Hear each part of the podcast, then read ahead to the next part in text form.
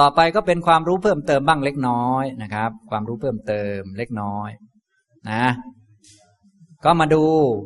เมื่อกี้จบลงที่เรื่องมรรคนั่นแหละก็เอาเรื่องมรรคมาเป็นประเด็นบ้างนิดหน่อย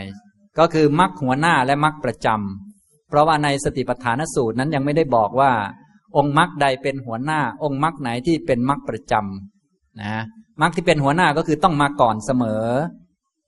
มรรคที่ต้องมาก่อนก็คือตัวสัมมาทิฏฐินั่นเองในมัชฌิมนิกายอุปริปันธาตมหาจัตตารีสกสูตรอันนี้ยกมาจากสูตรอื่นๆเพราะว่าเป็นเรื่องเพิ่มเติมนะครับเพิ่มเติมในหมวดสัจจะนะครับโดยเฉพาะเรื่องอริยมรรคเป็นเรื่องสำคัญก็เลยยกมาส่วนเรื่องอื่นๆท่านสามารถยกมาได้ตามสมควรนะครับจะได้เข้าใจลึกซึ้งยิ่งขึ้นแต่ว่าโดยความจริงถ้าพวกเราได้ปฏิบัติตามอริยสัจตามหลักสติปัฏฐานไปเรื่อยเนี่ยก็คงเข้าใจอยู่แล้วแต่ว่าอันนี้ยกพระสูตรมาให้ดูก่อนเลยว่ามรรคหัวหน้าคือใครมรรคประจำคือใครตัตระภิกขเวสัมมาทิฏฐิปุพพังขมาโหติดูก่อนภิกษุทั้งหลายบรรดาองค์มรรคเหล่านั้นสัมมาทิฏฐิเป็นหัวหน้าเป็นมรรคหัวหน้าปุพพะแปลว่าข้างหน้าขมาแปลว่ามาก่อนเป็นมรรคที่ต้องมาก่อนนะการจะเข้าสู่อริยมรรคได้ต้องมีหัวหน้าคือสัมมาทิฏฐิกะทัญจะภิกขเวสัมมาทิฏฐิปุพพังขมาโหติดูก่อนภิกษุทั้งหลายสัมมาทิฏฐิเป็นหัวหน้าเพราะเหตุอะไรมิจฉาทิฏฐิมิจฉาทิฏฐิติปัจฉานาติสัมมาทิฏฐิสัมมาทิฏฐิติปัจฉานาติสาสะโหติสัมมาทิฏฐิเพราะว่าภิกษุย่อมรู้ชัดซึ่งมิจฉาทิฏฐิว่าเป็นมิจฉาทิฏฐิย่อมรู้ชัดซึ่งสัมมาทิฏฐิว่าเป็นสัมมาทิฏฐิความรู้ชัดนั้นของภิกษุนั้นเป็นสัมมาทิฏฐินะอันนี้จึงต้องมาก่อนจึงจะเจริญมรรคได้นะครับต้องรู้ชัดว่ามิจฉาทิฏฐิความเห็นผิดว่าเป็นความเห็นผิดเป็นนามธรรมอย่างหนึ่งซึ่งเป็นของไม่ดีต้องละไม่ใช่มรรคเป็นของไม่มีประโยชน์ส่วนสัมมาทิฏฐิเป็นความเห็นตรงถูกต้องจะได้เจริญได้เนี่ยสัมมาทิฏฐิเลยเป็นหัวหน้าเขานะครับฉะนั้นเวลาพูดถึงมรรคแปดเนี่ยทุกท่านจะต้องแยกแยะได้ว่ามีอะไรบ้างและอะไรเป็นหัวหน้านะพอได้หัวหน้าแล้วต้องมีประจำด้วยโสมิจฉาทิฏฐิยาปหายะวายมติสัมมาทิฏฐิยาอุปสัมปนายะภิกษุนั้นย่อมพยายามเพื่อละมิจฉาทิฏฐิย่อมพยายามเพื่อเข้าถึงสัมมาทิฏฐิสวาสะโหติสัมมาวายาโมความพยายามนั้นของภิกษุนั้นเป็นสัมมาวายามะโสสโตมิจฉาทิฏฐิงปะชาติสโตสัมมาทิฏฐิงอุปสัมปัชชะวิหรติภิกษุนั้นเป็นผู้มีสติละมิจฉาทิฏฐิเป็นผู้มีสติเข้าถึงสัมมาทิฏฐิอยู่สาสะโหติสัมมาทิฏฐิสตินั้นของภิกษุนั้นเป็นสัมมาสตินะฉะนั้นตัวประจำก็จะมีสัมมาทิฏฐิสัมมาวายามะแล้วก็สัมมาสตินั่นเองท่านก็เลยสรุปว่าอิติสิเมตโยธัมมาสัมมาทิฏฐิงอนุปริทาวันติอนุปริวัตตันติเสยทีดังสัมมาทิฏฐิสัมมาวายโมสัมมาสติด้วยเหตุดังนี้แลธรรมะทั้งหลายสามประการเหล่านี้ย่อมเป็นไปตามย่อมคล้อยไปตามซึ่งสัมมาทิฏฐิได้แก่หนึ่งสัมมาทิฏฐิสองสัมมาวายโมสามสัมมาสตินี่ก็คือมรรคประจำหรือว่ามรรคที่จำเป็นต้องใช้เสมอในการปฏิบัตินะที่พวกเรามาปฏิบัติสติปัฏฐานเนี่ยก็จะเป็นการปฏิบัติอย่างถูกต้องทีเดียวก็คือมาฟังให้เข้าใจก่อนว่าวัตถุประสงค์เป็นอย่างไรคือมีสัมมาทิฏฐิแล้วก็ใช้มรรคประจำคืออาตาปีนี่คือสัมมาวายโมสัมปชานโนนี่คือสัมมาทิฏฐิสติมานี่คือสัมมาสตินะนั่นเองฉะนั้นหลักสติปัฏฐานก็เลยเป็นวิธีปฏิบัติที่เรียกว่าถูกต้องตั้งแต่ต้นเลย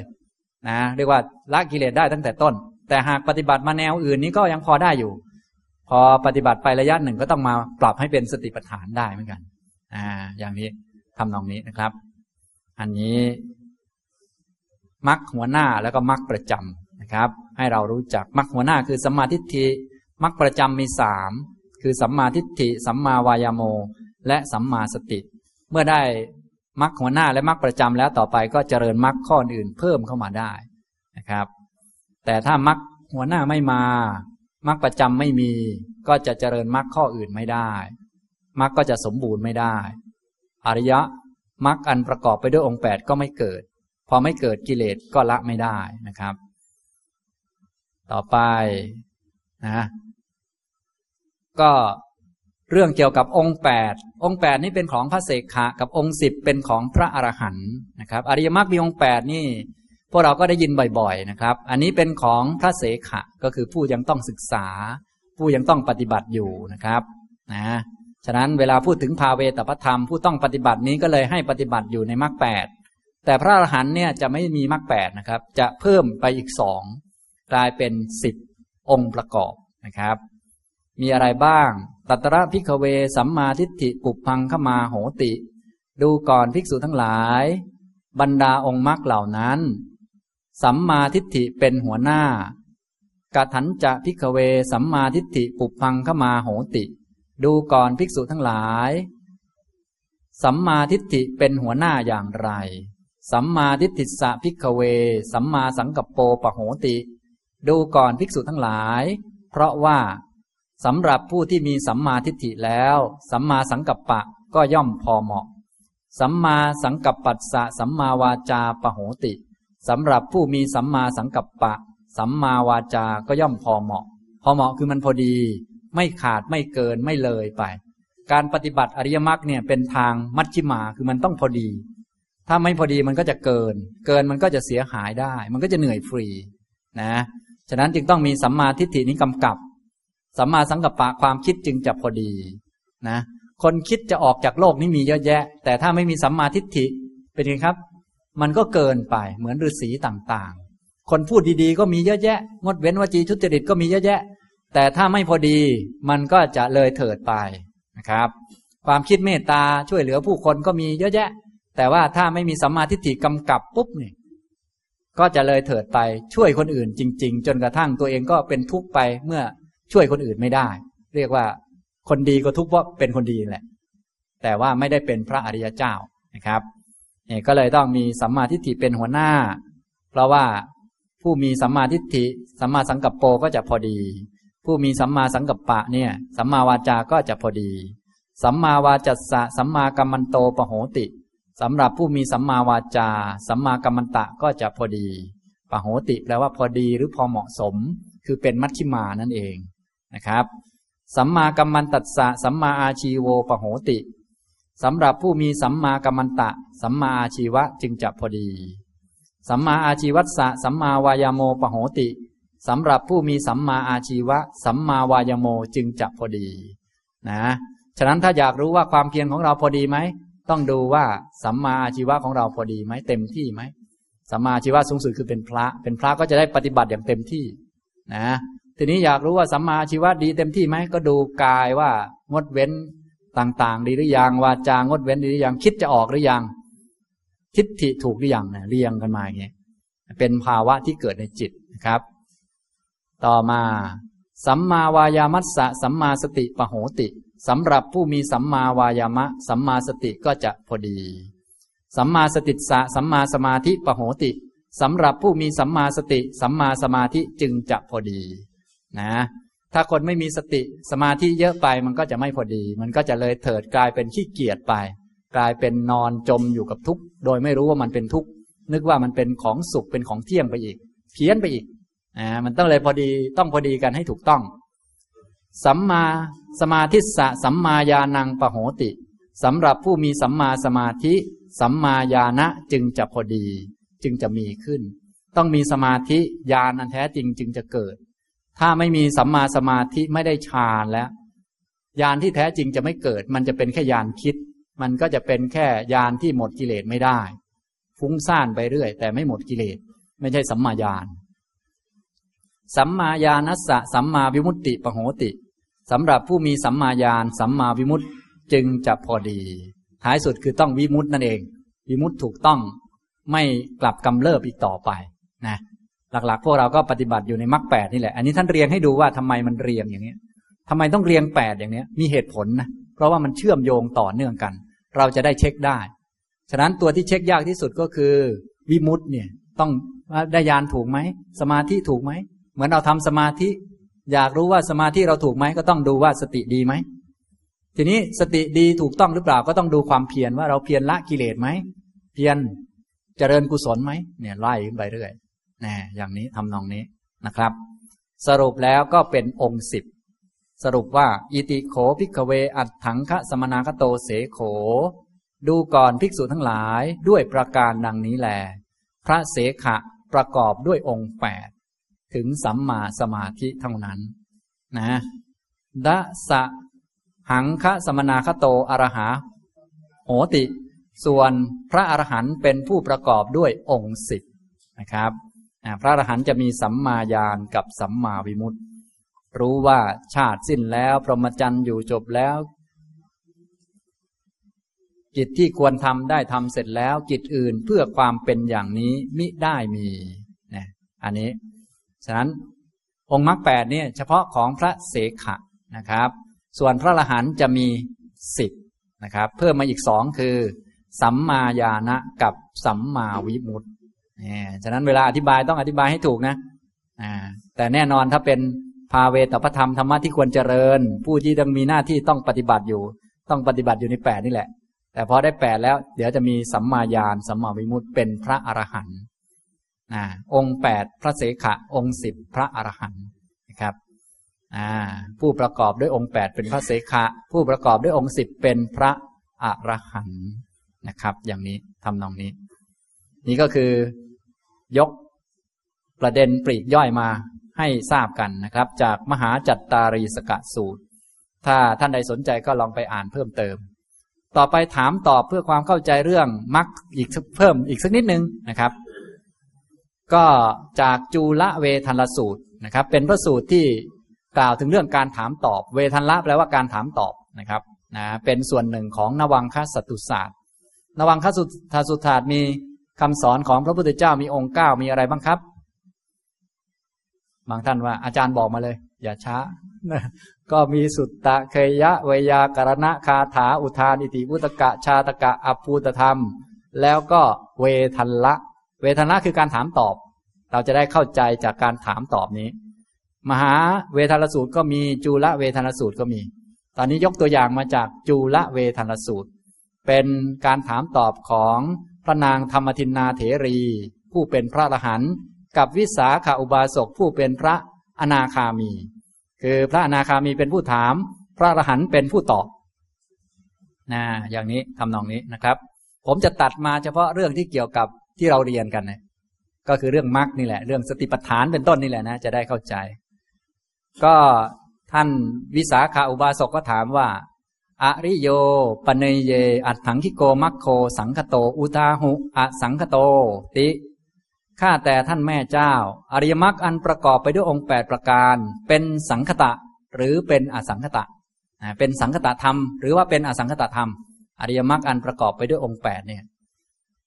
พระนางธรรมทินนาเถรีก็ตอบว่าอริโยโขอาวุโสวิสาขะอัตถังคิโกมัคโคสังคโตดูก่อนวิสาขะผู้มีอายุอริยมรรคอันประกอบไปด้วยองค์แปดเป็นสังคตะนะอริยมรรคมีองค์แปดเป็นสังคตะธรรมฉะนั้นทุกท่านตอบได้อย่างชัดเจนถ้าต้องการหลักฐานอ้างอิงก็ยกสูตรนี้มานะถ้าใครมาเถียงว่ามันเป็นโลกุตระเป็นอสังคตะนั้นผิดนะฉะนั้นอริยมรรคมีองค์แปดเป็นโลกุตระเหนือโลกถูกแล้วเพราะมีอารมณ์เป็นพระนิพพานแต่เป็นสังคตะนะเป็นสังคตะธรรมเป็นธรรมะที่มีเหตุปัจจัยปรุงแต่งเราต้องสร้างขึ้นสร้างขึ้นมาจากอะไรก็สร้างขึ้นมาจากสติปัฏฐานนี่แหละเห็นไหมสร้างขึ้นมาจนเป็นมรรคอยู่แล้วเนี่ยต่อไปถามต่อไปท่านพระอนาคามีก็ถามพระอรหันต์ฉะนั้นพวกเราจะต้องมีหลักการเยอะๆหน่อยนะนะอาจจะงงบ้างอะไรบ้างก็ไม่เป็นไรแต่ว่าค่อยๆพิจารณาตามอริเยนะนุโขเอโยอัตถังคิเกนะมัคเคนะตะโย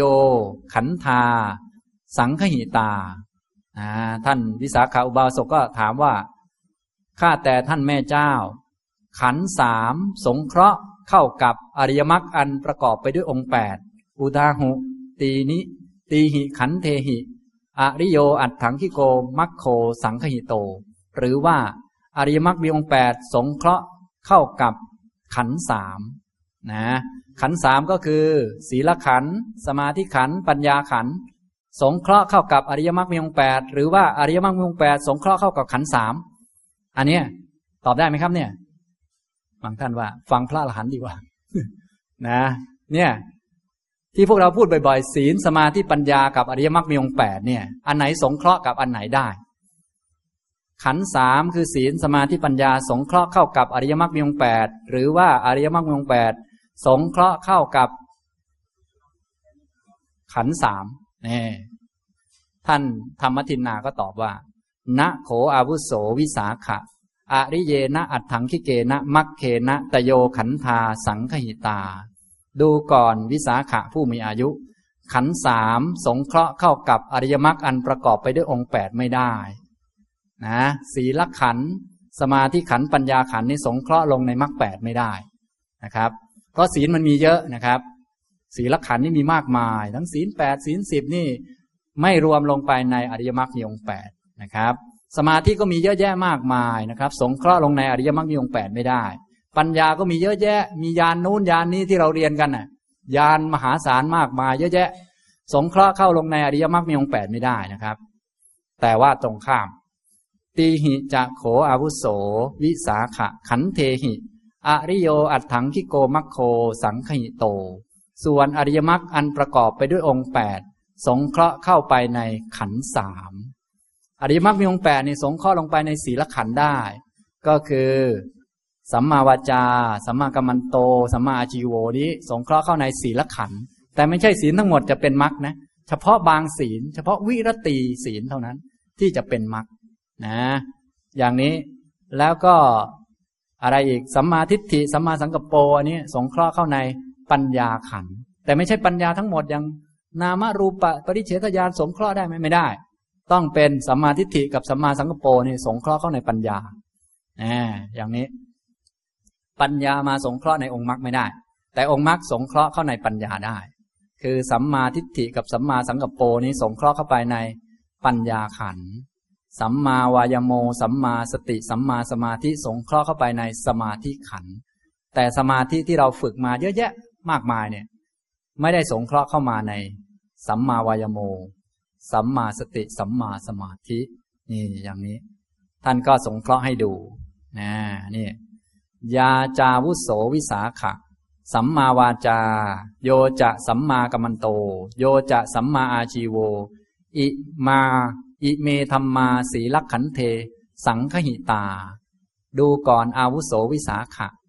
สัมมาวาจาอันใดก็ดีสัมมากัมมันโตก็ดีสัมมาอาชีโวก็ดีธรรมะสามเหล่านี้สงเคราะห์ลงไปในศีลขันธ์แต่ศีลนี้ไม่สงเคราะห์ลงไปในมรรคแต่มรรคสงเคราะห์ลงไปในศีลนี่ต้องจำแม่นๆนะหลายท่านชอบสงเคราะห์เนี่ยแต่ว่าแต่ว่านึกว่ามันได้สองข้างแต่ว่าไม่ได้สองข้างนะได้ข้างเดียวนะครับนี่พระอรหันต์ท่านตอบมาอย่างนี้โยจะสัมมาวายโมยาจะสัมมาสติโยจะสัมมาสมาธิคือสัมมาวายามะอันใดอย่างที่หนึ่งสองก็สัมมาสติสามก็สัมมาสมาธิอิเมธัมมาสมาธิขันเทสังคหิตาธรรมะทั้งหลายเหล่านี้สงเคราะห์ลงไปในสมาธิขันธ์ยาจะสัมมาทิฏฐิโยจะสัมมาสังกัปโปอิเมธัมมาปัญญขันเทสังคหิตาสัมมาทิฏฐิกับสัมมาสังกัปโปธรรมะเหล่านี้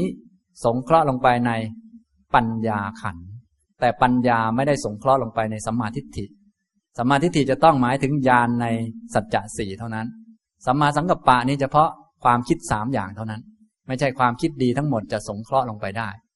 แต่ว่าสัมมาทิฏฐิกับสัมมาสังกัปโปนี้สงเคราะห์ลงไปในปัญญาขันธ์ได้อย่างนี้พอเข้าใจไหมครับฉะนั้นมรรคก็เลยเป็นทางพิเศษมากๆเลยเป็นการกลั่นกรองเอาศีลแบบละเอียดที่สุดมาเป็นการกลั่นกรองเอาสมาธิที่ดีที่สุดมาแล้วก็เป็นการกลั่นกรองเอาปัญญาที่ดีที่สุดมาดีที่สุดคือมันละกิเลสได้ศีลที่ละกิเลสไม่ได้มีไหมมีเพียบเยอะแยะคนมีศีลก็ชั่วเยอะแยะไปเป็นทุกข์เยอะแยะไปนะสมาธิละกิเลสไม่ได้มีไหมเพียบอีกเหมือนกันปัญญาละกิเลสไม่ได้มีไหมเพียบอีกเหมือนกันทีนี้นะแต่มรรคเนี่ยโอ้โหพิเศษมากละกิเลสได้อย่างนี้นะครับนี่ ต่อไปถามต่ออีกยังมีอีกนะครับยังมีอีกกตโมปเนเยสมาธิกตเมธัมมาสมาธินิมิตตากตเมธัมมาสมาธิปริกขารากตมาสมาธิภาวนาติท่านวิสาขาอุบาสกก็ถามว่าข้าแต่แม่เจ้าสมาธิคืออะไรสมาธิคืออะไรกตโมปเนเยสมาธิสมาธิคืออะไรกตเมธัมมาสมาธินิมิตตาธรรมะอะไรเป็นสมาธินิมิตเป็นเครื่องหมายของสมาธิกตเมธัมมาสมาธิปริกขาราธรรมะอะไรเป็นบริขารหรือเป็นเครื่องแวดล้อมของสมาธิกตมาสมาธิภาวนาและสมาธิภาวนาการเจริญสมาธิที่ถูกต้องคืออะไรอ่าก็ตอบว่ายาโขอาวุโสวิสาขะจิตตัสเสกคตาอะยังสมาธิดูก่อนวิสาขะผู้มีอายุความมีอารมณ์เป็นหนึ่งของจิตนี้เรียกว่าสมาธินะจิตตัสเสกคตาความมีอารมณ์เป็นหนึ่งของจิตจิตตัสสะคือจิตเอกคตาคือความมีอารมณ์เป็นหนึ่งจิตมั่นคงเป็นหนึ่งนี้เป็นสมาธิจัตตารโอสติปัฏฐานาสมาธินิมิตตาสติปัฏฐานสี่เป็นสมาธินิมิตสติปัฏฐานสี่ไม่ใช่สมาธิแต่เป็นเครื่องหมายของสมาธิที่ถูกต้องฉะนั้นถ้าใครมีสติรู้กายว่าเป็นกายแสดงว่ามีสมาธิไหมครับมีแต่ว่าไม่ใช่สมาธิจริงนะเป็นสมาธินิมิตเป็นสมาธิที่ถูกต้องฉะนั้นสมาธิที่ถูกต้องคือจะต้องตั้งมั่นแล้วเห็นกายว่าเป็นกายสมาธิที่ถูกต้องจะต้องตั้งมั่นขึ้นมาแล้วเห็นรูปเป็นรูปเห็นสัจจะสี่เนี่ยอย่างนี้นี่คือสติปัฏฐานสี่เป็นสมาธินิมิตคือเครื่องหมายของสมาธิที่ถูกต้องแล้วอะไรเป็นสมาธิบริขารจัตตารโอสัมมัปปทานาสมาธิปริขาราสัมมัปปทานสี่เป็นสมาธิบริขารเป็นเครื่องแวดล้อมของสมาธิความเพียรที่ครบวงจรทั้งเพียรป้องกันกิเลสเพียรละกิเลสเพียรเจริญกุศลได้กุศลมาแล้วก็เพียรรักษาไว้ครบวงจรอันนี้เป็นสมาธิบริขารอ่าแล้วสมาธิภาวนาคืออะไรสมาธิภาวนาที่ถูกยาเตสัญเยวะธัมมานังอาเสวนาภาวนาพหุลีกัมมังการเสพการเจริญการกระทำให้มากๆซึ่งธรรมะทั้งหลายเหล่านี้อายังเอถะสมาธิภาวนานี้เรียกว่าสมาธิภาวนาคือการเจริญสมาธิอ่าฉะนั้นเจริญสมาธิไม่ใช่แค่ไปนั่งนิ่งๆแต่หมายถึงการทำจิตให้มีอารมณ์เป็นหนึ่งโดยการฝึกสติปัฏฐานทำสัมมัปปทานเจริญทำให้มากซึ่งสิ่งเหล่านี้เรียกว่าสมาธิภาวนานะครับอย่างนี้นี่ถามตอบมีหลายเรื่องนะครับมีหลายประเด็นอยู่ในสูตรเดียวกันยังมีประเด็นอื่นๆนอกจากนี้ด้วยนะครับแต่ว่าอันนี้ยกมาเฉพาะที่เกี่ยวกับเรื่องสติปัฏฐานที่เกี่ยวกับเรื่องอริยมรรคมีองค์แปดเฉยๆท่านจะได้ทราบว่าในพระสูตรนั้นยังมีองค์ความรู้อีกเยอะแยะเลยพอเรียนสติปัฏฐานสูตรไปแล้วก็จะได้ลองไปค้นคว้าดูจะได้คว้าได้ถูกจุดนะบางทีบางท่านค้นแต่คว้าคนละที่คนละทางมั่วไปหมดเลยนะไม่รู้จะเอาอันไหนเลยนะอันนี้ก็ลำบากอยู่ค่อยๆกันกรองเอาก็แล้วกันนะครับหรือว่าในคาถานี่ก็มีสัจจะอยู่นะยกตัวอย่างมาเช่นสัจจะในคาถานะครับเยธัมมาเหตุปภวาเตสังเหตุงตถาคโตอาหะเตสัญจะโยนิโรโทจะเอวังวาทีมหาสมโนนี่ทุกท่านคงท่องได้อยู่แล้วเนี่ยนะธรรมะทั้งหลายเหล่าใดมีเหตุเป็นแดนเกิดพระตถาคตตรัสซึ่งเหตุแห่งธรรมเหล่านั้นและสิ่งใดที่เป็นความดับของธรรมทั้งหลายเหล่านั้นพระองค์ก็ได้ตรัสความดับอันนั้นด้วยพระมหาสมณะมีปกติตรัสอย่างนี้ธรรมะทั้งหลายเหล่าใดเกิดจากเหตุก็คือทุกขอริยสัจนั่นเองพระตถาคตก็ตรัสบอกเหตุคือตัณหาและความดับคือนิพพานความสิ้นตัณหาพระองค์บอกทั้งหมดเลยสัจจะนะครับเนี่ยถ้าเราเข้าใจสัจจะแล้วเราก็จะอ่านคาถาได้ลึกซึ้งเข้าใจยิ่งขึ้นหรือคาถาง่ายๆในธรรมบทเนี่ยคาถาดูเหมือนง่ายแต่ว่า ทำให้คนบรรลุเยอะเหมือนกันนะปิยโตชายติโสโกปิยโตชายติพยังปิยโตวิปมุตตัสสะนัตถิโสโกกุโตพยังความโศกย่อมเกิดจากความรักภัยหรือสิ่งน่ากลัวย่อมเกิดจากความรักสำหรับบุคคลผู้พ้นแล้วจากความรักหรือจากตัณหาจากความรักความติดข้องความโศกก็ย่อมไม่มีภัยสิ่งน่ากลัวจักมีแต่ที่ไหนความโศกนี้คือทุกข์ทุกข์เกิดจากอะไรครับเกิดจากตัณหาคือความรักนะครับสิ่งน่ากลัวเกิดจากอะไรครับเกิดจากความรักนะครับไม่ใช่เกิดจากผีนะครับนะเกิดจากความรักนะครับไม่ใช่เกิดจากอื่นๆนะครับเกิดจากความรักนะครับสิ่งน่ากลัวทั้งหมดนะครับที่เรากลัวกันนะกลัวจะตายเนี่ยเราก็กลัวจะตายเห็นไหมเนี่ยความตายคืออะไรครับคือทุกข์เรากลัวจะตายมันเกิดจากอะไรเกิดจากความรักเหมือนกันนะครับสรุปแล้วก็สัจจะนั่นเองฉะนั้นในคาถาแต่ละคาถานี้มีความหมายลึกซึ้งมากนะครับอ่าถ้าเราเข้าใจหลักปฏิบัติหลักต่างๆแล้วก็จะสามารถอธิบายได้อย่างถูกต้องที่สำคัญคือเราจะได้เข้าใจว่าทำไมคนยุคเก่าท่านฟังแล้วท่านจึงบรรลุได้ก็เพราะว่าท่านได้เข้าใจสิ่งเหล่านั้นทะลุปลุกโปร่งนั่นเองอ่านี่ยกตัวอย่างง่ายๆมานะครับต่อไปจะยกตัวอย่างแง่มุมปลีกย่อยเกี่ยวกับสติปัฏฐานมาบ้างสักนิดหน่อยนะครับเท่าที่เวลามีแต่จะยกเร็วๆยกมาจากคัมภีร์สังยุตตนิกายมหาวารวรรคนะแง่มุมที่หนึ่งก็คือให้มีธรรมะเป็นสรณะพระพุทธองค์ตรัสในตอนใกล้ปรินิพพานกัตถัญจะอานันดภิกขุอัตตดีโปวิหรติอัตตสรโนอนัญญสรโนธรรมดีโปธรรมสรโนอนัญญสรโนดูก่อนอานนท์ภิกษุเป็นผู้มีตนเป็นเกาะเป็นผู้มีตนเป็นสรณะไม่มีสิ่งอื่นเป็นสรณะคือมีธรรมะเป็นเกาะมีธรรมะเป็นที่พึ่งหรือเป็นสรณะไม่มีสิ่งอื่นเป็นสรณะทำอย่างไรนะสรณะที่แท้จริงก็คือธรรมะนั่นเองธรรมะที่จะเป็นสรณะของจิตได้ก็คือโพธิปักขิยธรรมหรือว่าสติปัฏฐานสรณะเลยมีสองขั้นนะครับสำหรับคนยังไม่มีธรรมะก็มีพระรัตนตรัยเป็นสรณะก่อนส่วนคนที่เหนือกว่านั้นมาแล้วเชื่อศรัทธาแล้วก็มาปฏิบัติให้มีธรรมะธรรมะที่จะเป็นสรณะได้มีตนก็คือจิตเป็นที่พึ่งได้ก็คือสติปัฏฐานสี่เป็นต้นพระองค์ก็ขยายความอิธานันดะภิกขุกาเยกายานุปัสสีวิหรติเป็นต้นดูก่อนอานนท์ภิกษุในพระศาสนานี้เป็นผู้ที่เห็นบ่อยๆซึ่งกายในกายอยู่เป็นต้นนะอันนี้สติปัฏฐานก็เลยเป็นธรรมะที่เป็นเกาะเป็นที่พึ่งนะครับเป็นที่พึ่งของจิตถ้าไหนที่เจริญสติปัฏฐานได้ดีมั่นคงนะครับจิตก็จะมีที่พึ่งของจิตเลยนะครับเรียกว่าที่พึ่งอยู่ในจิตเลยไม่ได้อยู่ข้างนอกจิตส่วนพระรัตนตรัยนั้นอยู่ข้างนอกเราต้องยกจิตไปแนบหรือว่าไปวางไว้กับพระรัตนตรัยเอาพระรัตนตรัยเป็นอารมณ์ส่วนสติปัฏฐานนี้เกิดกับจิตเลยและถ้าเกิดก็จะเป็นที่พึ่งของจิตด้วยนะครับจึงสำคัญมากนะฉะนั้นเขาก็เลยฝึกให้ตนเป็นที่พึ่งใครมีมรรคมีบรรลุธรรมก็เรียกว่าได้ที่พึ่งแล้วนั่นเองนะครับนี่ก็ปลีกย่อยข้อที่หนึ่งนะครับธรรมะที่เป็นสรณะทุกท่านก็จะได้ทราบนะครับนะที่ท่านสอนกันว่าให้มีทานศีลเป็นสรณะอันนี้สอนผิดนะครับนะทำไมผิดเพราะมันไม่ถูกนะครับนะผมจึงเตือนบ่อยๆว่าท่านต้องสอนให้ถูกนะครับเสียชื่อหมดนะครับเขาเปิดพระสูตรมาเนี่ยเดี๋ยวท่านก็โอ้โหหงายหลังเลยนะฉะนั้นที่พึ่งมีสองอันนะครับอันที่หนึ่งคือพระรัตนตรัย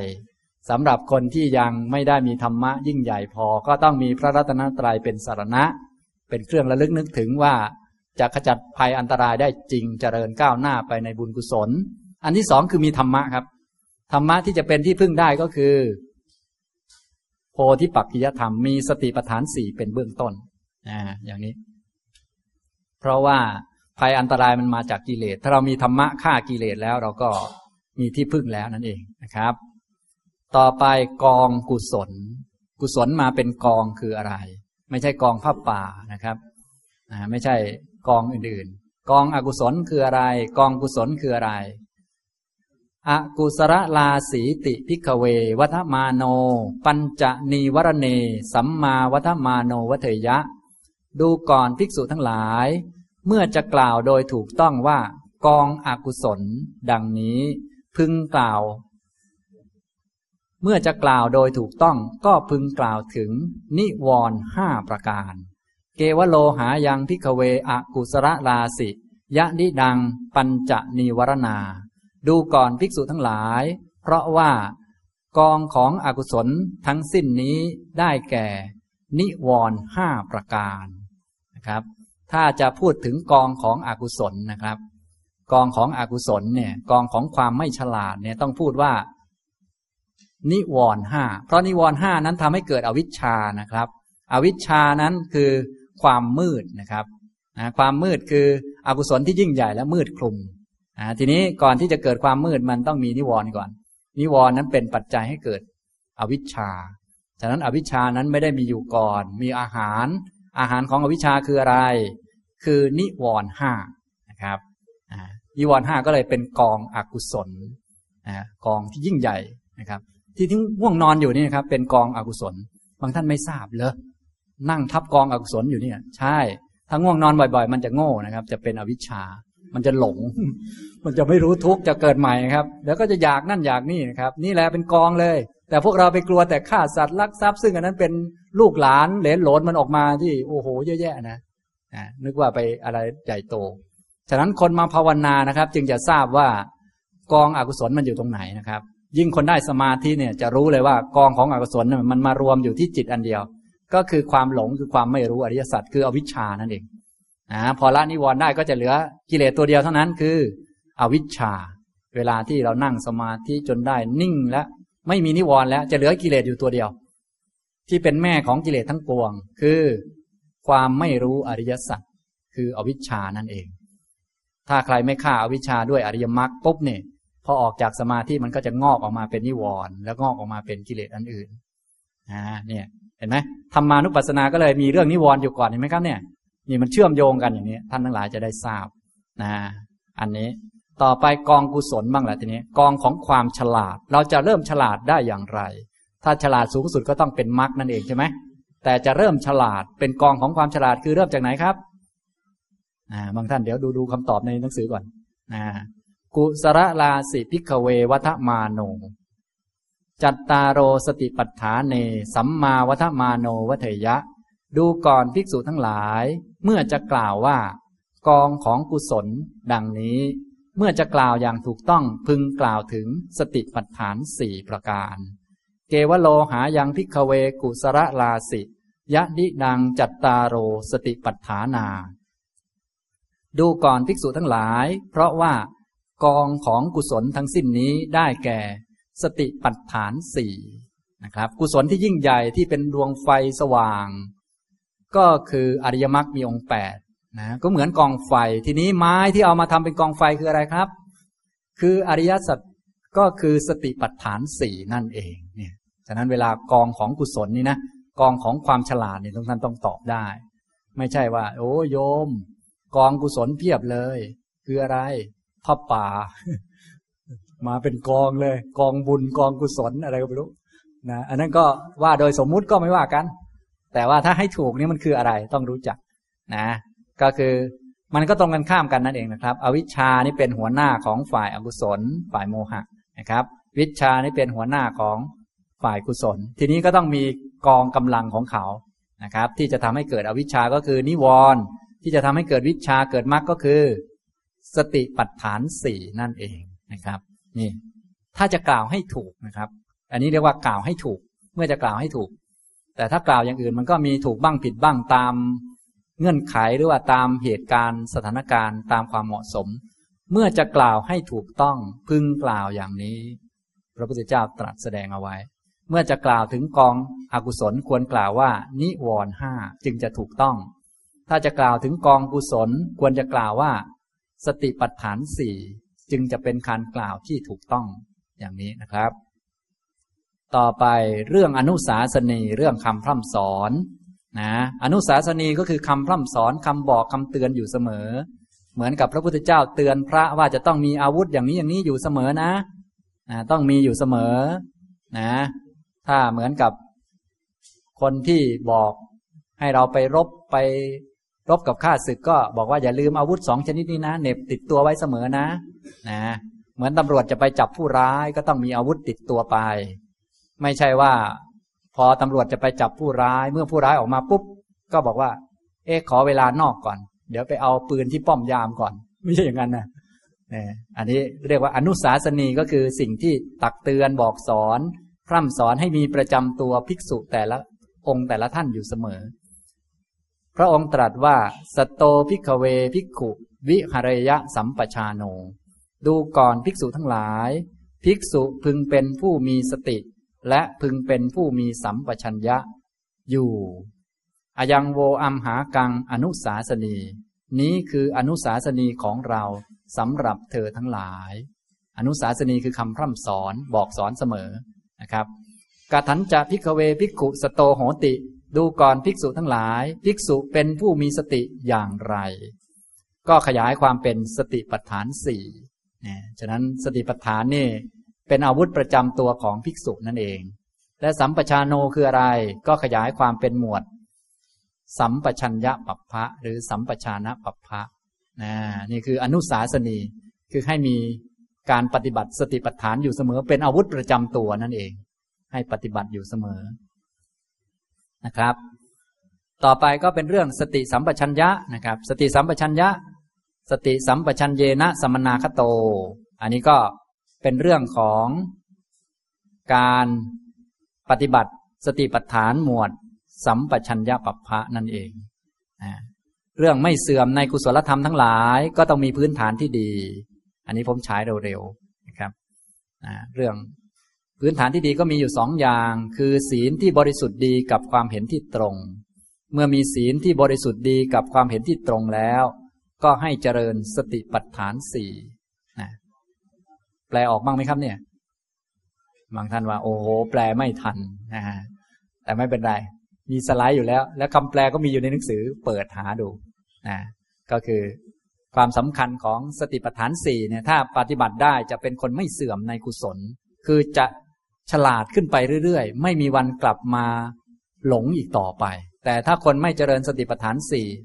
วันนี้ฉลาดวันหลังโง่ได้อีกแต่ถ้าเจริญสติปัฏฐานสี่เป็นเนี่ยจะฉลาดขึ้นไปเรื่อยๆไม่เสื่อมเลยดีไหมครับอย่างนี้คือฉลาดขึ้นทุกวันทุกวันไปเรื่อยๆนะไม่กลับมานะวันนี้ฉลาดน้อยไม่เป็นไรนะแต่ว่าเราฉลาดขึ้นไปเรื่อยๆมันก็ดีนะทีละขีดทีละขีดไปนะครับจะไม่เสื่อมในกุศลธรรมทั้งหลายแล้วก็สติปัฏฐานสี่ก็เป็นโคจรของบิดาตัวเองนะส่วนโคจรของพยามารก็คือกามคุณห้าเป็นโคจรของพยามารโคจรของบิดาตนอริยโคจรก็คือสติปัฏฐานสี่โคจรของพระพุทธเจ้าของบิดาตัวเองก็คือโคจโรสโกเปติโกวิสโยนะเป็นโคจรของบิดาตนนะโคจรของพระพุทธเจ้าของเหล่าพระอริยะทั้งหลายโคจรของพระอรหันต์ก็คือกายเวทนาจิตธรรมนั่นเองนะแล้วก็เรื่องการเจริญสติปัฏฐานสี่นี้เป็นการรักษาตนและรักษาผู้อื่นพวกเราโดยมากมักจะอยากรักษาตัวเองรักษาคนอื่นดูแลคนอื่นอย่างนั้นอย่างนี้แต่ว่าก็มักจะมีความหวังดีแต่ประสงค์ร้ายคือต้องการจะช่วยคนอื่นแต่กลายเป็นไปยุ่งกับชาวบ้านเขาอย่างนั้นอย่างนี้เยอะทำให้เราก็เครียดคนอื่นก็เครียดถ้าจะรักษาตัวเองอย่างถูกต้องก็คือให้เจริญสติปัฏฐานสี่เอากิเลสออกไปถ้าจะรักษาผู้อื่นอย่างถูกต้องก็คือให้เจริญสติปัฏฐานสี่จะได้หมดกิเลสพอหมดกิเลสนี้จะเบียดเบียนตัวเองไหมครับไม่เบียดเบียนตัวเองเบียดเบียนผู้อื่นไหมไม่เบียดเบียนผู้อื่นนะแต่พวกเราโดยมากนี่มีความหวังดีอยู่ต้องการช่วยแต่ไปทำนั่นทำนี่เขาก็ทุกข์เอาอะไรเอาก็วุ่นวายไปนะก็ผิดทางอยู่ถ้าต้องการรักษาตนก็ให้เจริญสติปัฏฐานสี่ต้องการรักษาผู้อื่นก็ให้เจริญสติปัฏฐานสี่ก็คือให้ละกิเลสนั่นเองเพราะกิเลสมันเบียดเบียนตนและกิเลสนั้นไปเบียดเบียนคนอื่นเขาถ้าไม่มีกิเลสมันก็ไม่เบียดเบียนตัวเองก็ไม่เบียดเบียนคนอื่นก็หลักง่ายๆเท่านี้นะแต่มันยากนะเนี่ยนะโดยมากมีแต่คนอยากช่วยคนนั้นคนนี้นะแล้วก็อันสุดท้ายก็ควรชักชวนกันมาปฏิบัตินะถ้ามีใครที่เราควรจะชักชวนได้ก็ควรจะชักชวนกันมา นะครับอันนี้ผมพูดแบบเร็วๆนะครับสไลด์นี้ท่านสามารถไปโหลดไปแล้วก็คำแปลต่างๆถ้าตามไม่ทันมีเล่มหนังสือฉบับมหาจุฬาไว้อยู่ข้างล่างเปิดดูได้นะครับเปิดคำแปลได้สำหรับท่านที่แปลไม่ได้นะหรือจะไปรบกวนท่านที่เป็นมหาปริญญาแปลให้ก็ได้นะอันนี้ทำนองนี้นะครับอันนี้